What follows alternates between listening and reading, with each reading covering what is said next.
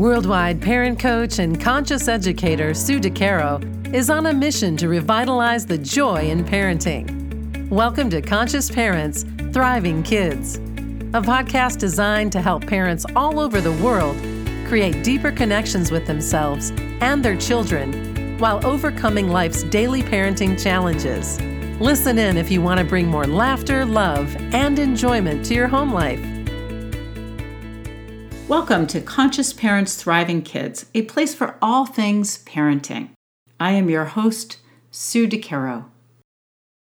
Technology is one of the most challenging issues for parents today.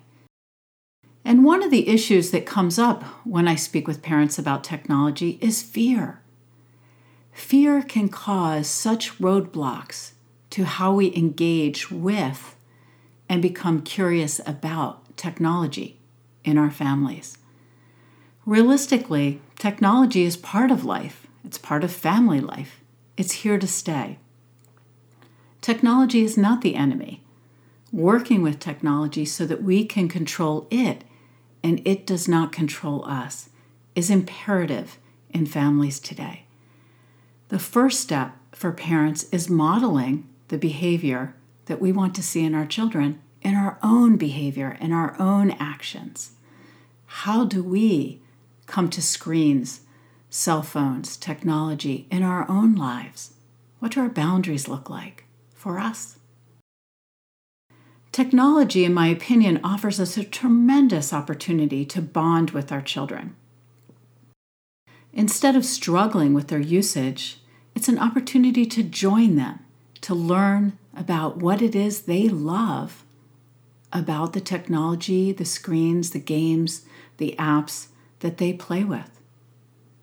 Have you had a moment to connect with your child in their world, the world they love? This is where our curiosity comes into play. Connection in this realm of joining our children where they are can offer such great insight into why our children play Fortnite, why our children like Snapchat, why our children are on Instagram and what they see and like, and whatever other game is your child's choice that you feel is appropriate at their age, of course. But having an understanding that of these games and apps that our children engage in can really help us when we try to create boundaries. Understanding why they love what they love gives us some insight into what they're doing, who they are, and what really makes them excited. Isn't that important in creating conscious connections with our children? In this way, learning about their world and their interest, we actually create a conversation around technology. When we engage in their world, we are offered so much insight and so much knowledge that we can take forward in having conversations with our children about these games, about what they played, about what they saw on Snapchat, or why they sent a particular picture. And this helps us to open conversations and communication in a way that our children are sharing with us, and we are feeling the connection from that. They are knowledgeable. When it comes to their tech world, they are very knowledgeable. And oftentimes they really can help us to learn more about them through their eyes. So I invite you to sit with your children, connect with your children in their world of technology before placing boundaries, before trying to gain some clarity about what it is you want to see. First, see what it is they see. It's new glasses that we all have to wear in order to understand our children in this way. But it is a great way to connect. And as I said, words are so important in conversation starters and connection. When you come from a place to, of trying to understand what your children are doing, you can really ask so many different questions at different times. For example, at dinner, you might be able to have a conversation about what went on in their social world of some game they're playing. And there's nothing better than continuing to ask questions, bring up conversations, and keep the door open. When it comes to technology, or anything else for that matter. This is how our children see that we value them. We understand or are trying to understand the world in which they live. Many of us are not digital natives, so we were not born with these items in our hands, and therefore we don't necessarily know or understand what it's like to live in this world of technology as a digital native. So really collaborating, communicating, and connecting with our children when it comes to navigating technology and understanding it in our homes is vital.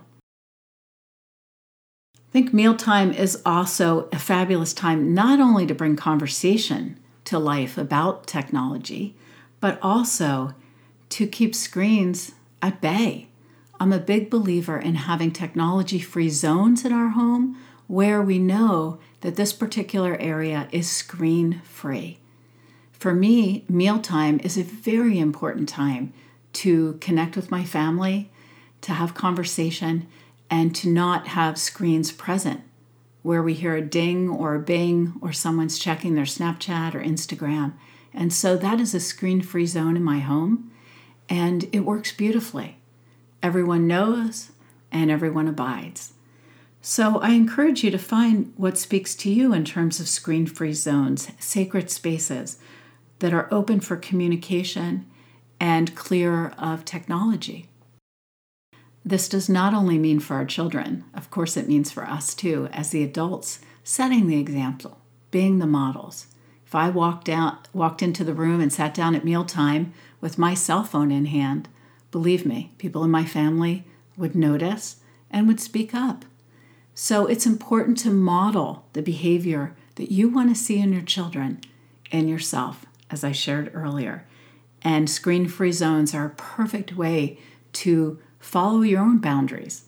Follow what you set in a way to honor these commitments and these screen-free zones. Boundary setting is also extremely important, especially where our children are concerned and especially with younger children. Life is full of boundaries in many different areas, and technology certainly can have these boundaries too. But again, it's really important to understand, as I said earlier, where our children are in terms of their technology usage, their enjoyment, and what that looks like for them before we start creating boundaries and creating rules about them. But when we set these boundaries, we certainly have to have clarity.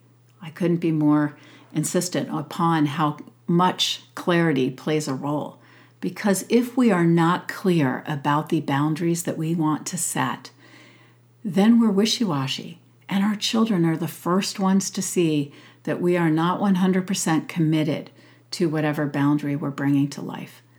So first take time, if you're a couple, sit down and discuss what you want technology to be like in your home, what's important to you, and why. Keep in mind the values and the ideas that your children have and what's important to them as well. And I highly encourage parents to include their children, even young children, in the discussions about boundary setting. When children are part of the discussion, not making the decisions, just part of the discussion, there's so much more buy-in that they have to this whole technology piece and boundary setting, and anything for that matter, because they've been of value in having a conversation. And it's super important for our children to feel that value in anything that goes on in their lives and ours. So include your children in having communication and conversations around boundaries, why boundaries are important. Listen to what they have to say. Sometimes our children have incredible ideas that we might never think of. And when we engage with them in talking about boundary setting, we might find a boundary that comes through them and from them that seems perfect for the situation.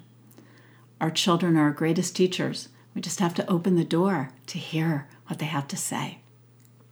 So as you gain clarity yourself, I highly recommend bringing that clarity to a roundtable discussion of sorts with your children to engage with them in bringing what boundaries feel right for you and your family to life and to a conversation so that you can set them with comfort and connection for your children and yourselves. I also would love to share my thoughts on screen time as a reward and punishment. Way back when, I used to use this as a punishment. And I think, as I mentioned earlier, it's important to take control over screen time, not let screen time control us or technology control us. And when it comes to using screens as a reward and punishment, they are given an enormous amount of power, and that can be truly dangerous to give them that much power. So when we use these to help navigate and control behavior, we unintentionally are offering that power to technology. It's a common practice in our world today, but I think teaching our children that these device makers purposely create these device devices and these apps to be addictive, and that we need to understand this addictive behavior that is created by many different apps and come from a different place of understanding as opposed to taking them away. So our children are addicted to Fortnite, to Snapchat, to creating their streaks on Snapchat and having to do it every day as part of that streak. These are digital natives we are raising, and this is the world they live in. So when it comes to technology and consequences, for example, I highly suggest trying to use them in a natural way. If technology is a problem in the way in which our child used it, and we don't think that they are honoring technology appropriately, perhaps, then it would be a natural consequence to remove technology or limit technology or change it in some way, shape, or form.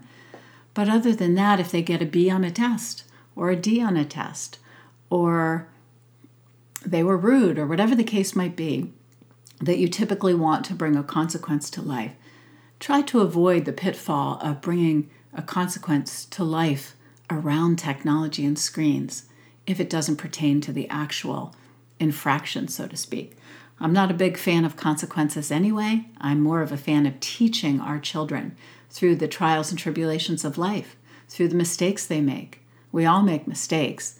And so really taking time to teach our children and help our children to navigate their mistakes as opposed to bring a consequence to life is, in my eyes, most important.